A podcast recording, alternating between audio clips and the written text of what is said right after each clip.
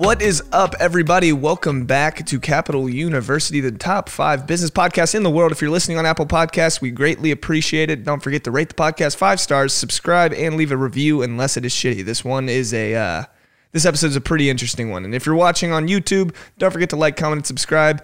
Pomp, you want to introduce our guest, Billionaire Boys Club? What's going on, guys? Today we have David Rubenstein. David is the founder of the Carlyle Group. He is one of the greatest American philanthropist. He's worth billions of dollars. He's got a heart of gold, and he dropped a ton of knowledge on us. Hope you guys enjoy this one.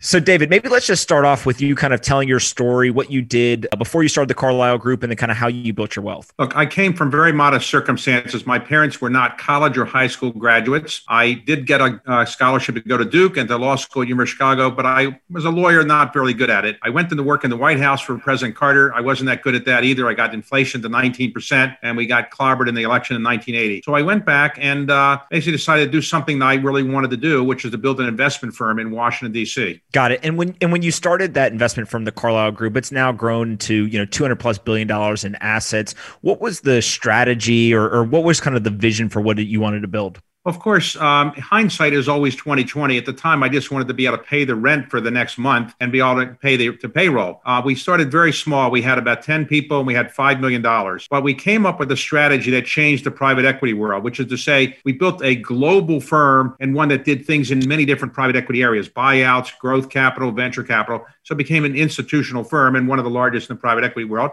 We obviously had a good track record to be able to do it. And uh, I never thought I would be able to do that because I didn't have a business background. I'm a lawyer, but I didn't really have an investing background. So, what made you transition from law to investments? You can only do something that's useful in life and something that's going to be meaningful if you love what you do. Nobody's ever won a Nobel Prize hating what they do. And I didn't like the practice of law, and it was clear my clients didn't think I was so great at it. So, uh, they didn't like me either. So I decided I would change and get into something I liked. And in the end, uh, I liked building a business much more than I liked uh, practicing law for other people. And can you explain to the audience, along with uh, me and Pomp or Pomp and I, what patriotic philanth- philanthropy is? Um, when I made some money, I decided to give back to the country. I decided I would.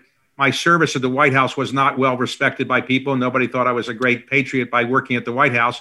So I decided I would try to do two things. One is restore historic documents like the Declaration of Independence and the, the, Emancipation Proclamation, put them on display where people could see them, and then fix buildings like Monticello, Mount Vernon, Washington Monument, Lincoln Memorial, uh, Jefferson Memorial, and to help remind people of the history and heritage of our country on the theory that if we have a more informed citizenry, we'll have a better democracy. So the patriotic philanthropy means giving money, time, and energy to remind people of the country's past, the good and the bad. So, what value did you see in all those national monuments? I thought that they were symbols of our country, and people come to see them, but they don't know very much about what they mean. Generally, if you know what you're seeing, if you go to the Washington Monument, you don't know anything about it, you're not going to get much out of it. But my experience was that if I could educate people that went there and then make sure they read more about it afterwards, they would get a better experience and become better citizens and more informed citizens. Right now, we just finished a presidential election and we had a very high percentage of turnout, which is about 64% of the people who are eligible to vote uh, voted.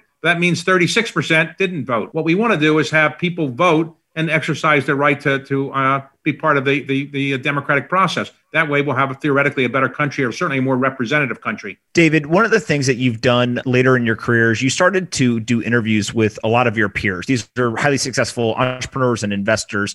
Uh, and you've done a lot of these. I've listened to many of them. They're absolutely fantastic. What are some of the common threads that you've seen from those successful people throughout their careers that young people can kind of learn early on in their career? Luck is very important. You make your luck. You can't sit at home in your bedroom and think luck is going to happen. You got to go out and meet people. Second, persistence. You can't just take no for an answer. Three, focus. Don't try to do 100 things. Try to do one thing extremely well. Also, you have to recognize you need to have other people. You can't do anything by yourself. So learn how to cooperate with other people, share the credit, learn how to communicate, how to tell people what you want. And then I think also it's important to have some humility. Not all leaders are humble. I don't think Julius Caesar was humble. I suspect that Alexander the Great, who attached the name great to his name, probably wasn't humble. But generally, people who are really good are, are, humble. And I think if you meet with Warren Buffett or other people that are terrific leaders in their field, you'll see that a fair amount of humility and also integrity. Now, when I started my career, the head of the firm said, it takes a lifetime to build a reputation. That's all you ever carry around with you is your reputation. It takes five minutes to destroy it. So don't destroy it. So worry about integrity. Don't take the path of least resistance. So how many how many books do you have published?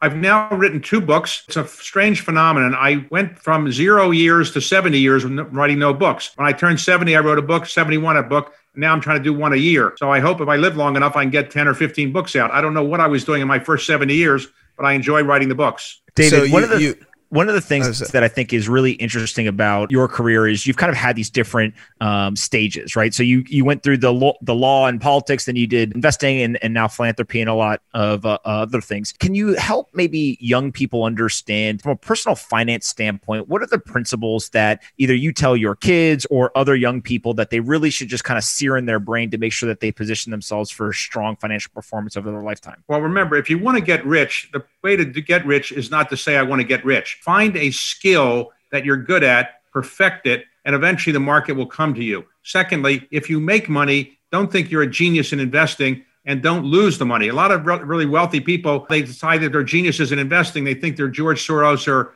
or Warren Buffett and they lose the money. Be very cautious when you have money, but to get money, don't be obsessed about making money. Be obsessed about having a good product or a good service and make sure your customers come first. Customers have to come first. Jeff Bezos says that all the time, and it's certainly true. So, you've obviously done a lot in your career. What has been the most impactful or your favorite part of your career? My favorite part has been giving back to my country. I you know, making a lot of money is not that unique. A lot of people do that. Working the White House not that unique. But building a big company, big deal. A lot of people do that. Giving back to your country, a lot of people do that too. But that's what probably the most impactful. And the best way to measure it is this way. When I was building my company, my mother never called me and said, "David, you're doing a great job. You're making a lot of money." When I started giving away the money, she started calling me up and say, David, you're doing something useful with your life. And when she passed away a few years ago, I went with through her scrapbooks. The only thing she had that were recorded of things about me were the things I had done to give away money. So I gave pleasure to my mother and I think to my father as well. So one of the greatest forces in life is the pleasure you get by pleasing your parents.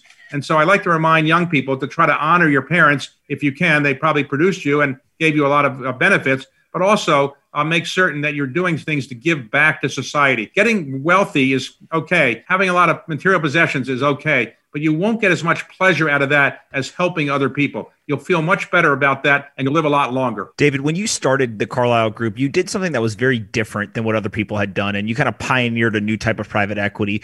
How did you balance the confidence to go do something new and, and blaze your own path with uh, some of the self doubt or imposter syndrome that people face when they're not doing what the, the proven method is? Well, you always have to show some self confidence. If you basically say, I don't know what I'm doing, I'm terrible, and then people won't want to give you money or, or work with you. So you have to you know, have some self confidence. But I think gradually you do things one by one.